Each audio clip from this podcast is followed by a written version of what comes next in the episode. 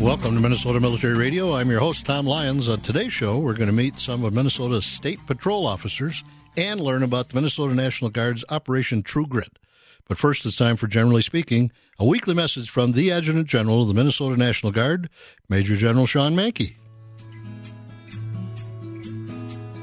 Purple is a color that symbolizes all branches of our military. Nationwide, more than 2 million children have a parent serving in the armed forces. As a tribute to the children of our brave men and women who serve, people across the nation wear purple every year on Purple Up Day. In Minnesota, 22,000 men and women are currently serving in the military. Our military-connected children bravely face the uncertainty of their parents' safety when we are away, as well as the challenge of reintegration when they return. It's important for these military-connected youth to know their nation and community stands by to support them. This April, please join us in Purple Up to support our military kids. For more information on Purple Up Day and other military-connected youth events, please visit the Minnesota National Guard Youth Programs page on Facebook. Thank you, General Manke. For more information, please go to MinnesotaMilitaryRadio.com. As I said at the opening, we're going to meet a couple of Minnesota State Patrol officers today. And joining me now in the studio is Phil Jergensen, a Minnesota State Trooper and the Chief of Protection for the 34th Infantry Division of the Minnesota National Guard.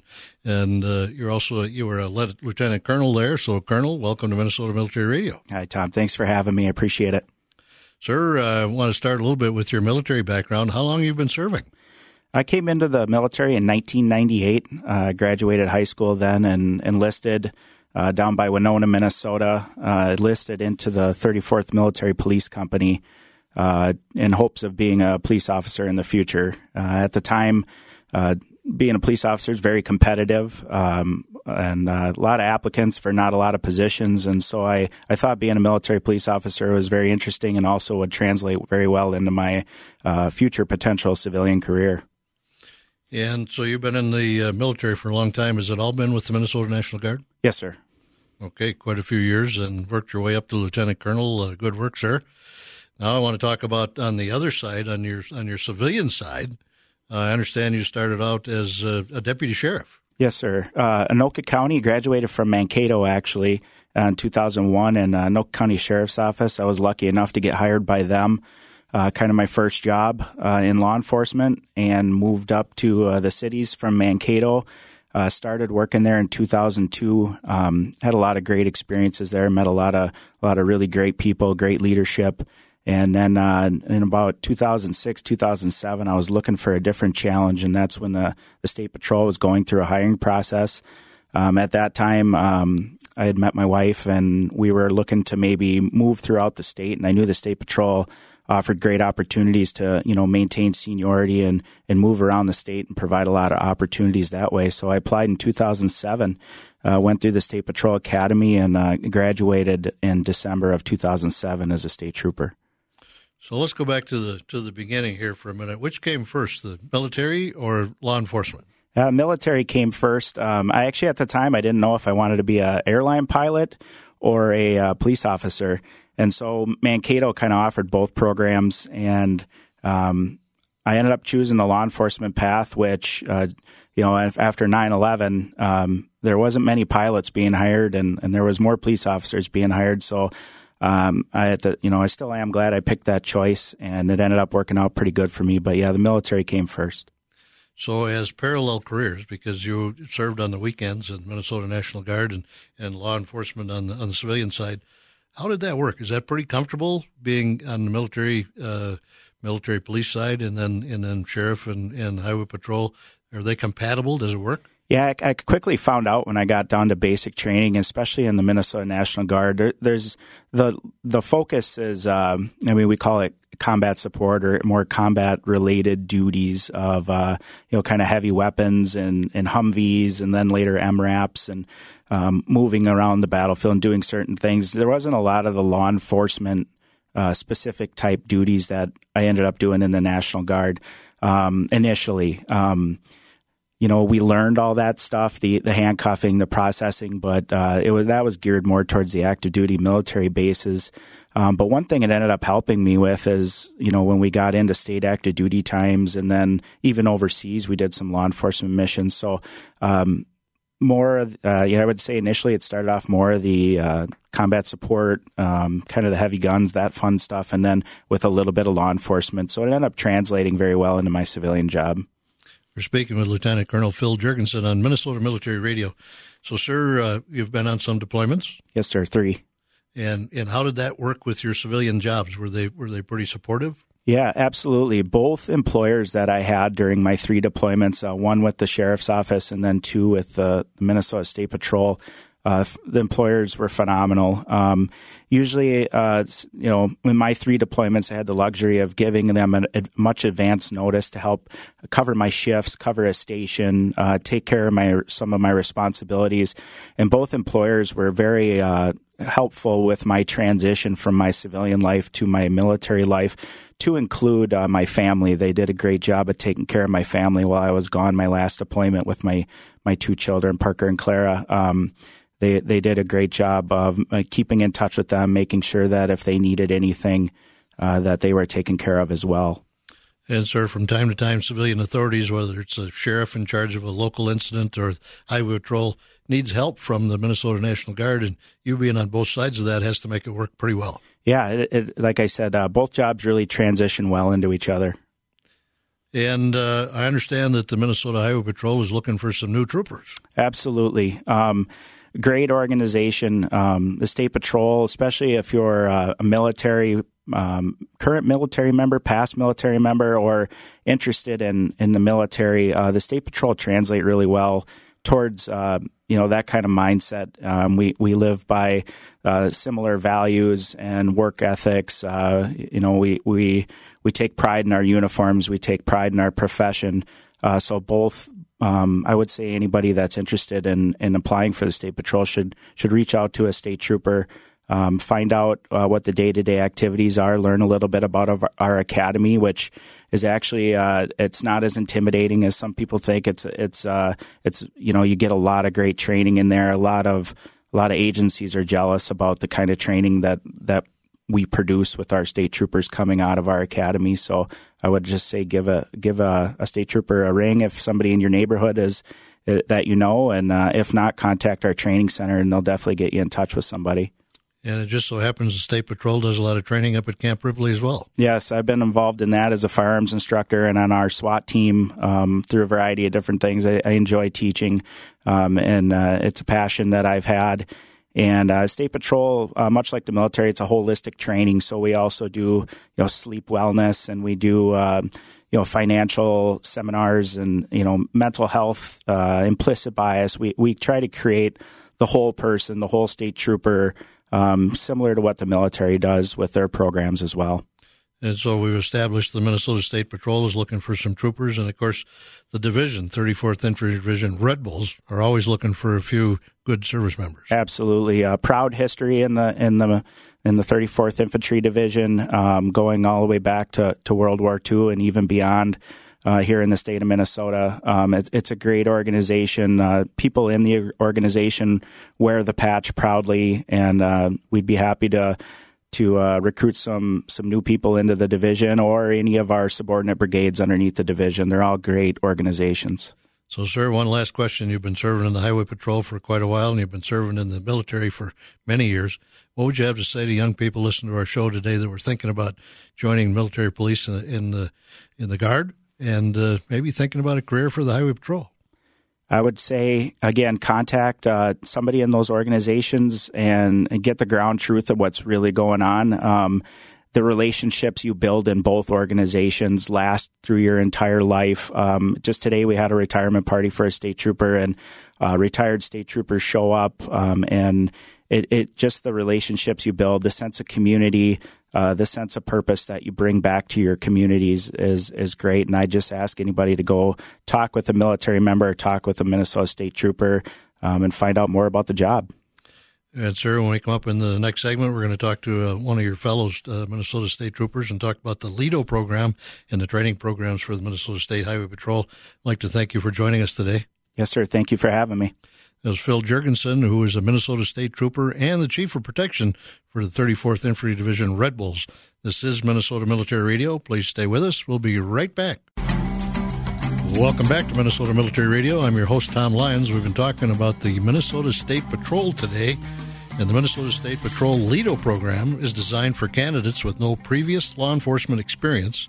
Minnesota State Patrol will provide LEDO candidates with the educational requirements necessary to take the Minnesota Peace Officer Standard and Training, or POST exam, which is required to become a licensed police officer. And joining me now to talk about that is State Patrol Officer Lieutenant Jill Frankfurth. Lieutenant, welcome to Minnesota Military Radio. Thanks for having me. Lieutenant, I want to put your State Patrol position on hold for a moment because I want to ask you, you served in the Minnesota National Guard. I did. I enlisted in 1998 as a 15 Papa and retired in 2018. So a long career. Was it all in the Minnesota National Guard, or were you active duty for a while? I did active duty time. I had about 14 years of active duty time. So it was as a soldier in the Army? Correct. And a warrant officer for quite a while, I understand? Correct. That was my highest rank, and I did some time as a AGR soldier as well. So, and I was in the Air Force, so I don't understand your MOS. Was that in military police, or what were you in? Flight operations, actually, is what I enlisted in. Flight operations. Yep. All right.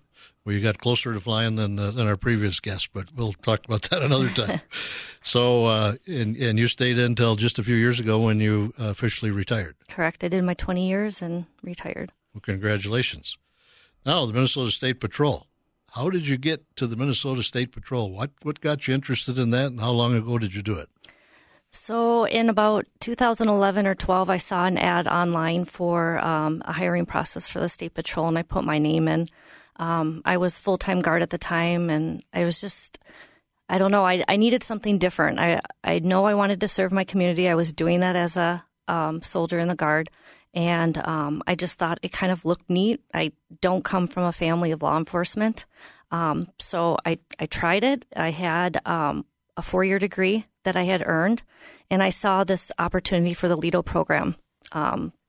Anybody with a 2 or a 4-year degree could put in, and they would pay you to go through law enforcement training to get you the qualifications needed to become a peace officer in Minnesota.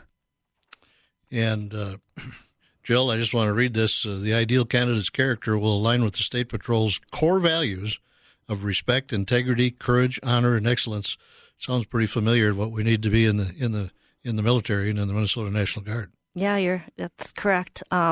All the values you learn and you live as a soldier in the military, they really translate perfectly into what we look for as a trooper in the State Patrol. So did you feel comfortable right away when you started the training for the Highway Patrol? I don't know if I was comfortable, but I knew what I had and what I had learned and what values that I grew up with and then learned in the military would help me as a trooper. And you've worked your way up to be a lieutenant in the State Patrol.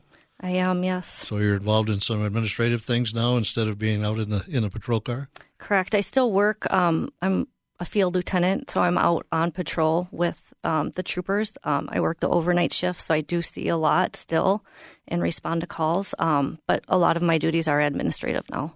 And the State Patrol works closely with other law enforcement agencies such as the sheriffs and the police departments, and you're really pretty tight-knit, aren't you? Correct. In the Metro, we work alongside, or as troopers, we're by ourselves in our car. So if we need help or need to respond to critical incidences or scenes that require more than one squad, sometimes you don't have an available partner as a trooper, depending on where you're located in the state.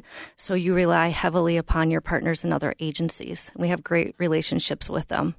So I'm just curious, when you talk about a local police department, they've got their kind of whole city. If it's a sheriff, it's the county, and if it's the State Patrol, you're out on a lot of the state highways. Is that right? Correct. Yep. We're responsible for state highways. It's very unique. You can start your career down here in the Metro, and you can end anywhere in the state, retire anywhere you want, and you're paid the same wherever you work. So you have the opportunity to move around the state as you grow and, your life changes, your personal life. So there are opportunities to move up in rank and move up in responsibilities and get a little more interesting all the time. Correct. We're speaking with State Patrol Officer Lieutenant Jill Frankfurth on Minnesota Military Radio. Lieutenant, I want to talk now about this LEDO program that you mentioned. State Patrol is hiring, correct? Correct. And we're looking for a lot of good men and women to go out there and join the troopers. Tell us about this program. What does it do? What are the costs? Do you pay for the costs to train people? How does that all work? So if you go through our application process, if you go to mntrooper.com, you can learn all about the LEDO program. If you are selected and hired, you go and complete, I believe it's about 23 weeks of school classroom classes at Century College and Hennepin Tech. There, they'll put you through the courses that you need to complete in order to pass or that post exam that we talked about earlier. The State Patrol will pay you a trooper's salary while you are going through this program. So every day you go to class from 8 to 5, and you're getting paid what a trooper is paid on the road. So they pay for the cost of the program, and they pay you a salary to go get this training. Correct. So it costs you nothing once you are accepted in this program.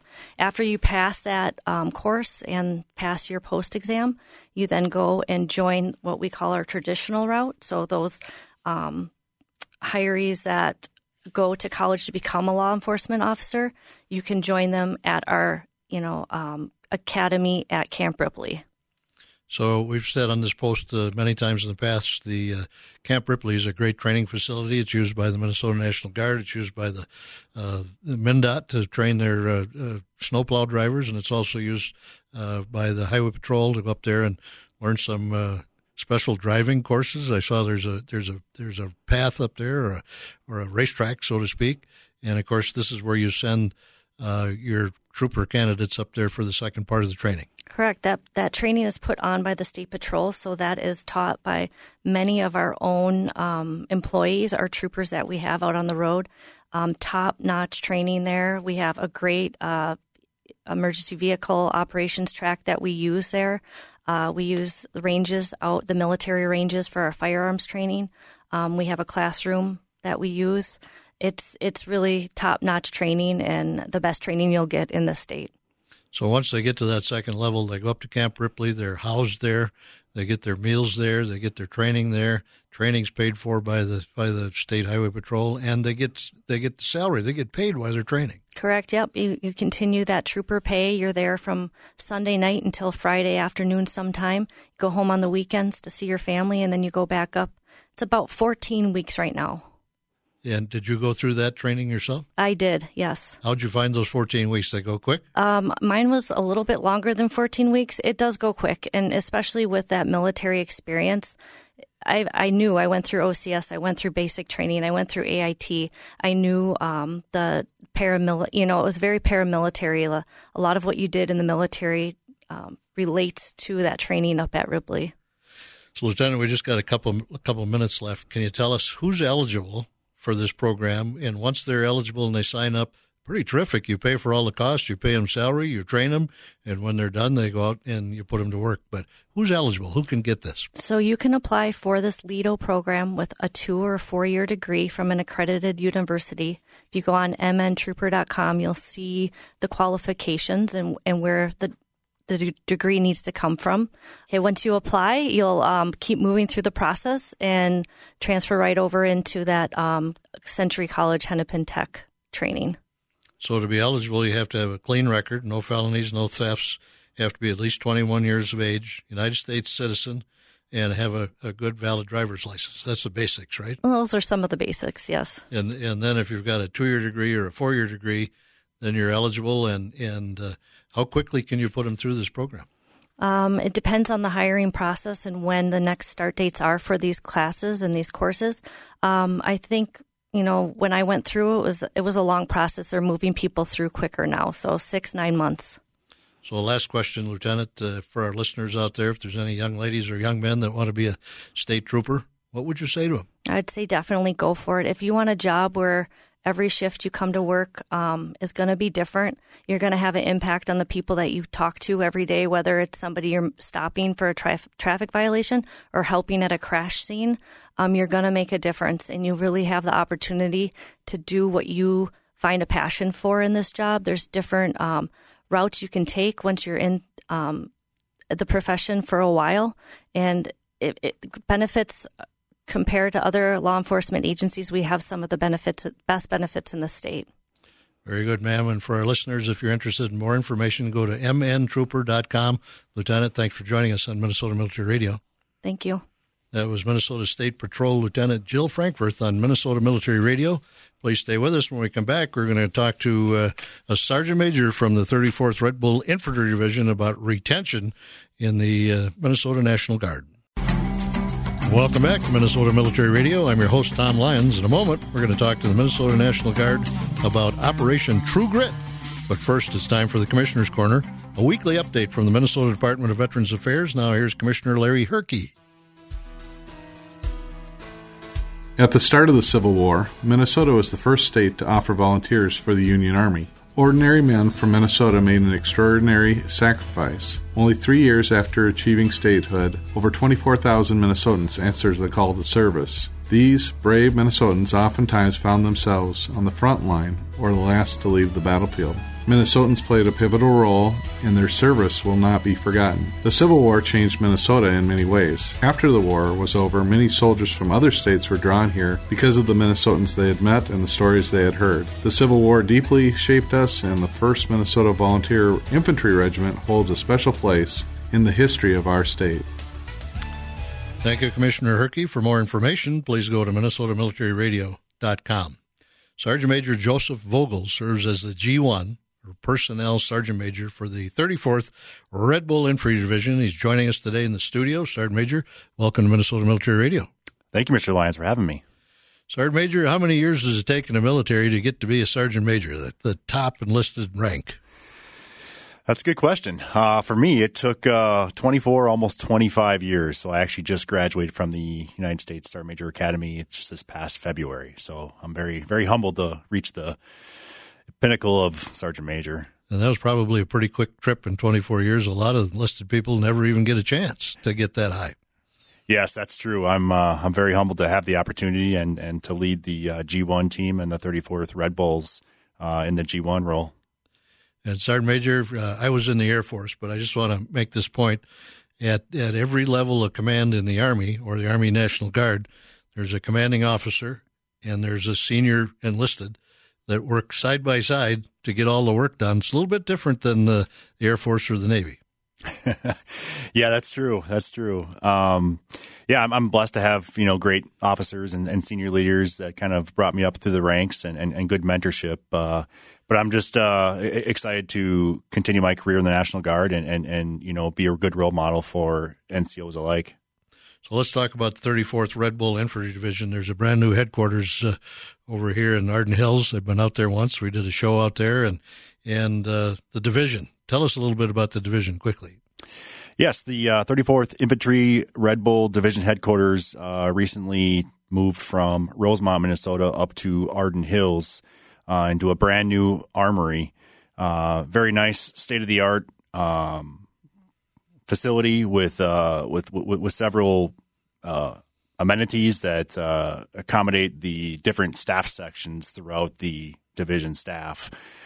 So it allows us to do our job, successfully. And how many soldiers serve in the division? It's more than just Minnesota National Guard. It reaches out beyond that. Correct. Within the Minnesota National Guard itself and our state boundaries, we're right around 9,000 soldiers. And Sergeant Major, I understand that overall in the Minnesota National Guard, we have to replace about 10% of the soldiers and airmen every year just to keep up with those folks that are retiring, maybe not re-enlisting, just to keep up with the turnover and the normal retirements. So you're always looking for new soldiers and new airmen at the division, new soldiers to start at the bottom to work up through the ranks. Yeah, that's correct. The military term that we use for that is attrition. There's soldiers that leave our organization to different branches of the military. There's retirements, medical separations, and that type of thing. So, yes, we do need new soldiers, and there's a couple different tools that we use in the Minnesota National Guard to promote and advertise our product. So what's the most important thing when a soldier comes in and he signs up? Is it the normal enlistment about 4 years now? For the National Guard soldier, it's a 6x2 contract, so it's 6 years of actual drilling, and then 2 years of like what they call the ING or inactive National Guard. And those are really important 6 years, because you take a civilian and you teach them how to be a soldier, and now you're teaching them about their military operational specialty, their MOS. So the Guard and the Army are investing a lot of money to get them through those first 6 years, so that they are experienced and they know where to go from that point on. Yes, there's a big financial commitment to get a soldier in boots, several thousands of dollars. So it's very important that we keep soldiers energized and continuing to serve throughout our ranks, because it is a financial responsibility, I think, both in the state and the federal mission. And Sergeant Major, we've seen over the last 12 years that here in Minnesota, all of the civilian employers seem to work really well with the Minnesota National Guard, both Air and Army side, and despite the deployments, despite summer call-ups, despite all the things that happen, they're really supportive of the Minnesota National Guard, and that allows your Guard soldiers to stay in, keep their civilian jobs, keep that extra knowledge, if you will, from their civilian jobs to combine with their MOS, so that when they're sent on missions, they can do more than one thing. Yeah, absolutely. We've been very fortunate to be blessed with some great corporations here in Minnesota that have been very supportive of the lifestyle of a citizen soldier. Our ESGR is a very strong organization that, recognize those different companies. And we're very fortunate to have, corporations and businesses throughout the Twin Cities that support our soldiers and airmen. We're talking with Sergeant Major Joseph Vogel from the 34th Infantry Red Bull Division on Minnesota Military Radio. Sergeant Major, how important is to keep those soldiers past that first 6 year enlistment? It's a great question, Mr. Lyons. It's very, very important, and I know that our senior leaders have put a lot of emphasis on that recently. We call those soldiers in their first initial contract obligors, and it's just that we want to keep them obligated to the Army National Guard and keep them in our formation, because it is a financial responsibility. But we also want to keep the experience, right? We have other soldiers that are going to be coming up throughout the ranks, and we want to pass on that experience. So what I'm wondering what the determining factors are, because I can remember when I was in the Air Force, you take a look at those first years, and they can be traumatic, because going to basic training and going off to war is something that you don't think about as a civilian. But then you get to the point where you have to make that decision, say at the end of the first 6 years as a soldier. Is it the friendships you made? Is it the command structure? Is it the job? Is there must be a whole combination of things that help you make the decision, do I want to do this and go for retirement? Or do I want to say, okay, I've served my country, it's time to move on? What are the differentiating factors? Yeah, I think the most unique thing about the Minnesota Army National Guard is, we have soldiers that live and work in the community, and then also serve. And so you kind of build those friendships throughout your formations and throughout your community. And so it's important, I think, to keep those relationships and to build off of those.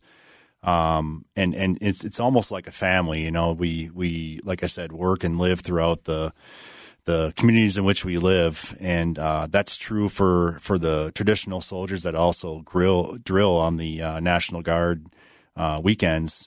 It's just, it's a family. Now, with the pandemic out there, you've been called up an awful lot of times to support some really dangerous things in Minnesota. Hopefully that's past us, and now we can get back to normal disasters instead of a pandemic.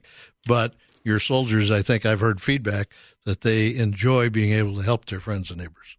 Yes, absolutely. The pandemic has been a true testament of what the Minnesota National Guard can do.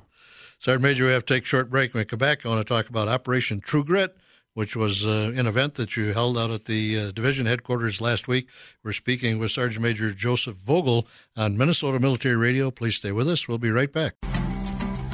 Welcome back to Minnesota Military Radio. I'm your host, Tom Lyons. We've been talking to Sergeant Major Joseph Vogel, who serves as the G1, or the Personnel Sergeant Major for the 34th Red Bull Infantry Division. And we've been talking about retention and how much time it takes to recruit all these new soldiers, get them trained up, and then hopefully they're having a good time taking care of folks in Minnesota and taking care of their jobs. And we want them to stay in so that they can go to the next level and they can stay part of your unit, particularly our Red Bulls here in Minnesota.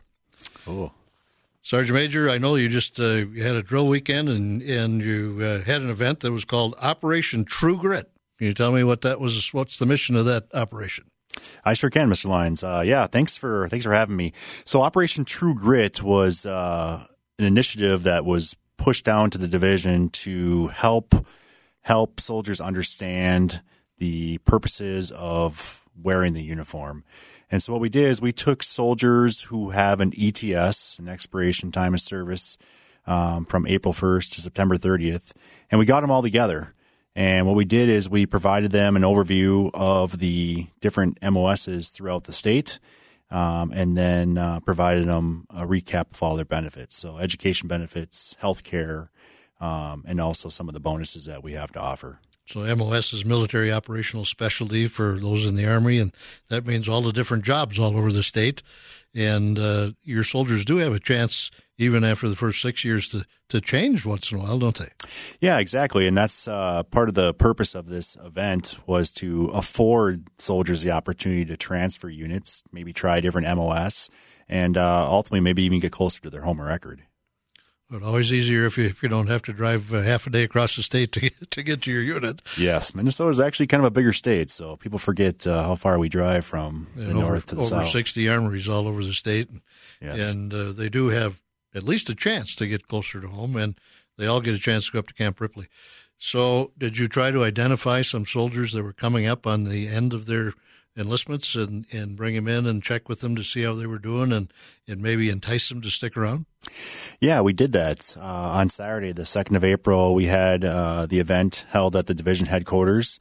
We brought in about 103 soldiers, and we provided them some briefings on some of the opportunities that they can take on, whether it be reclassing as a different profession, or just transferring units and trying something different.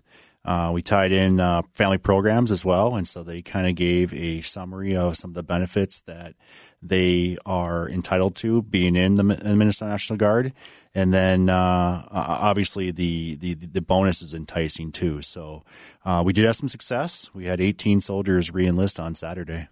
Very good, Sergeant Major. And I understand we've had recruiting and retention on the show in the past, and they tell me that your Warrant Officers Corps, which is in the Army, comes from NCOs or enlisted non-commissioned officers. And of course, a lot of the NCOs, if they've got the proper education, can go on to officers training school and those type of things.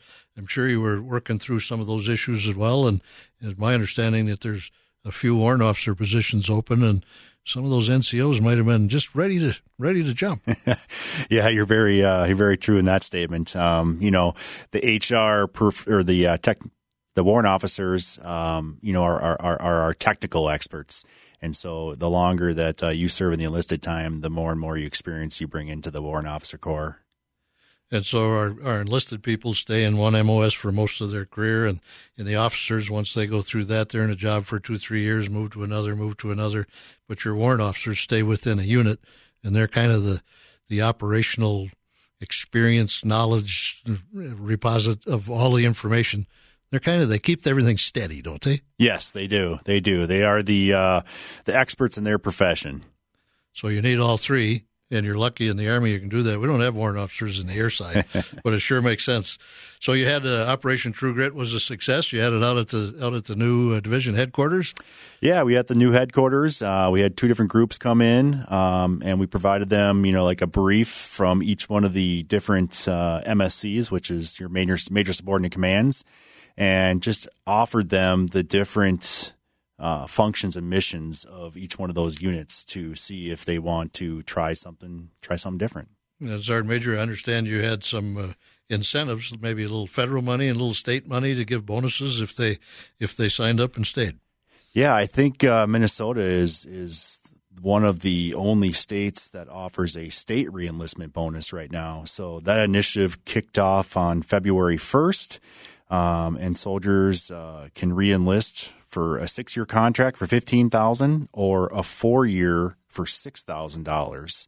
And you can combine the state's reenlistment bonus with the federal, so soldiers can get up to $27,000 for reenlisting. So, Sergeant Major, you were making it tough on them. If they were thinking about going back to be civilians, you had a lot of reasons. We can give you a better job. We can give you a bonus. We can do these things. We want you to stay.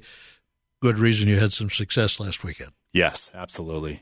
Sergeant Major, we're just about out of time. Any final thoughts about Operation True Grit or the Red Bill 34th Infantry Division? Yeah. I think with the success of Operation True Grit, we'll probably see more of these in the upcoming years. And yeah, I look forward to meeting and talking with soldiers during these events and find out why soldiers are sticking around and why they're leaving, and we can probably provide them some more benefits and entitlements. Very good, Sergeant Major. Thanks for joining us today. Absolutely. Thank you, Mr. Lyons. That was Sergeant Major Joseph Vogel from the 34th Red Bull Infantry Division on Minnesota Military Radio. Veterans Day on the Hill will be held in person on April 20th. This is a chance for Minnesota's veterans and supporters to have their voices heard by the legislature and the governor. There's important work on veteran suicide prevention, eliminating homelessness, and taking care of survivors to be done. If you are interested in organizing a bus from your area, the DAV of Minnesota is offering to reimburse half of the expense to get supporters to the Hill. If you have a bus coming, reach out to DAV of Minnesota to help spread the word. The latest information can be found at davmn.org.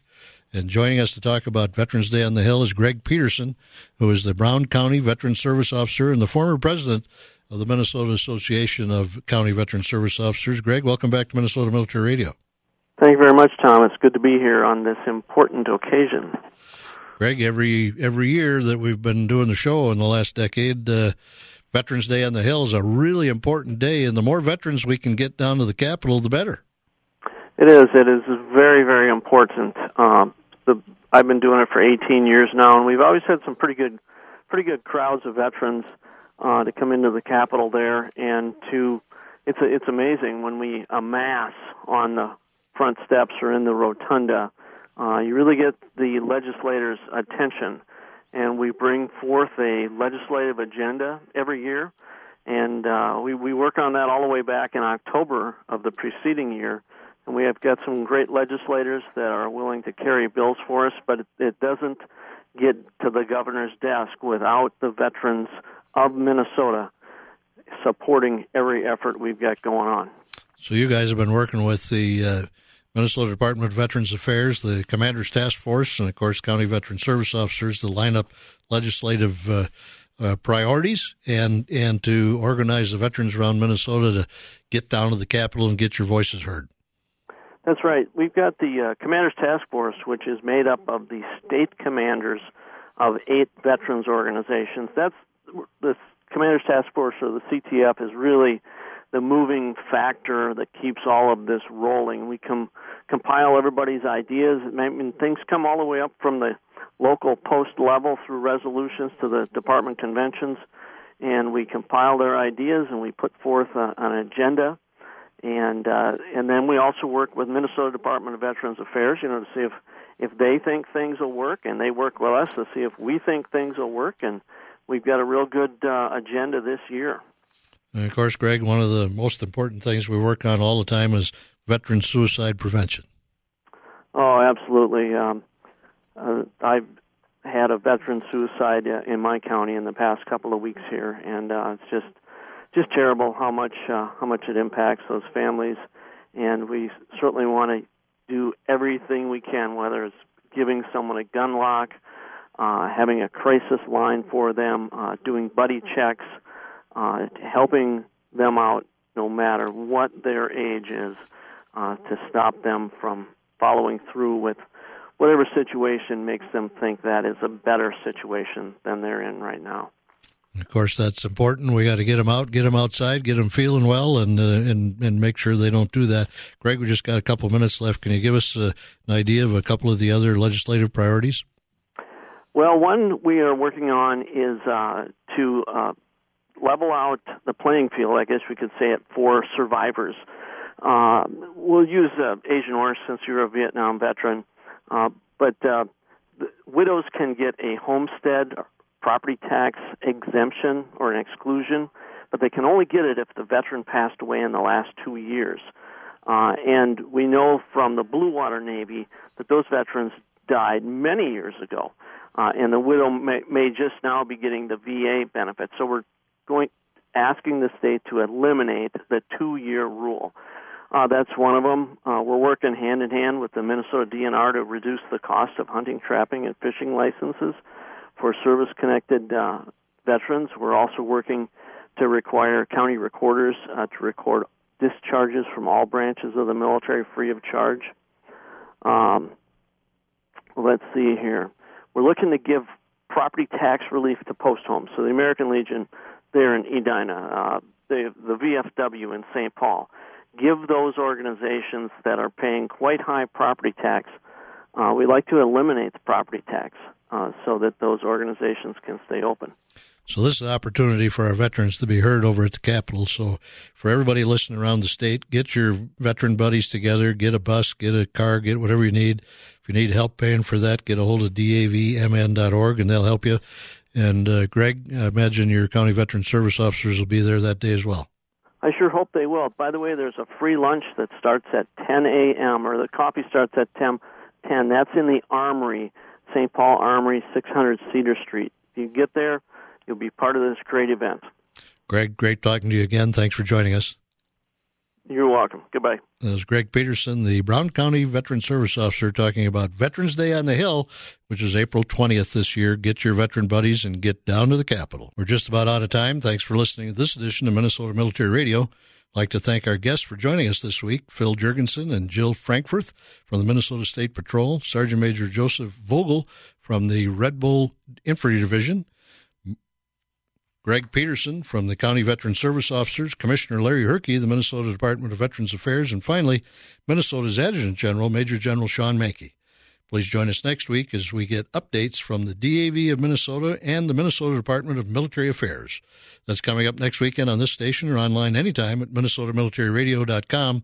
I'm Tom Lyons, and I hope that you make a difference in someone's life this week. Minnesota Military Radio is a production of iHeartMedia, the Minnesota Department of Veterans Affairs, the Minneapolis VA, Beyond the Yellow Ribbon, and the Minnesota National Guard. Your host is Tom Lyons, founder and owner of Phelan Partners Limited, a merger and acquisition advisory firm. Tom is a life member of the American Legion, VFW, Vietnam Veterans of America, and the DAV. For podcasts and the latest updates, follow us at MinnesotaMilitaryRadio.com.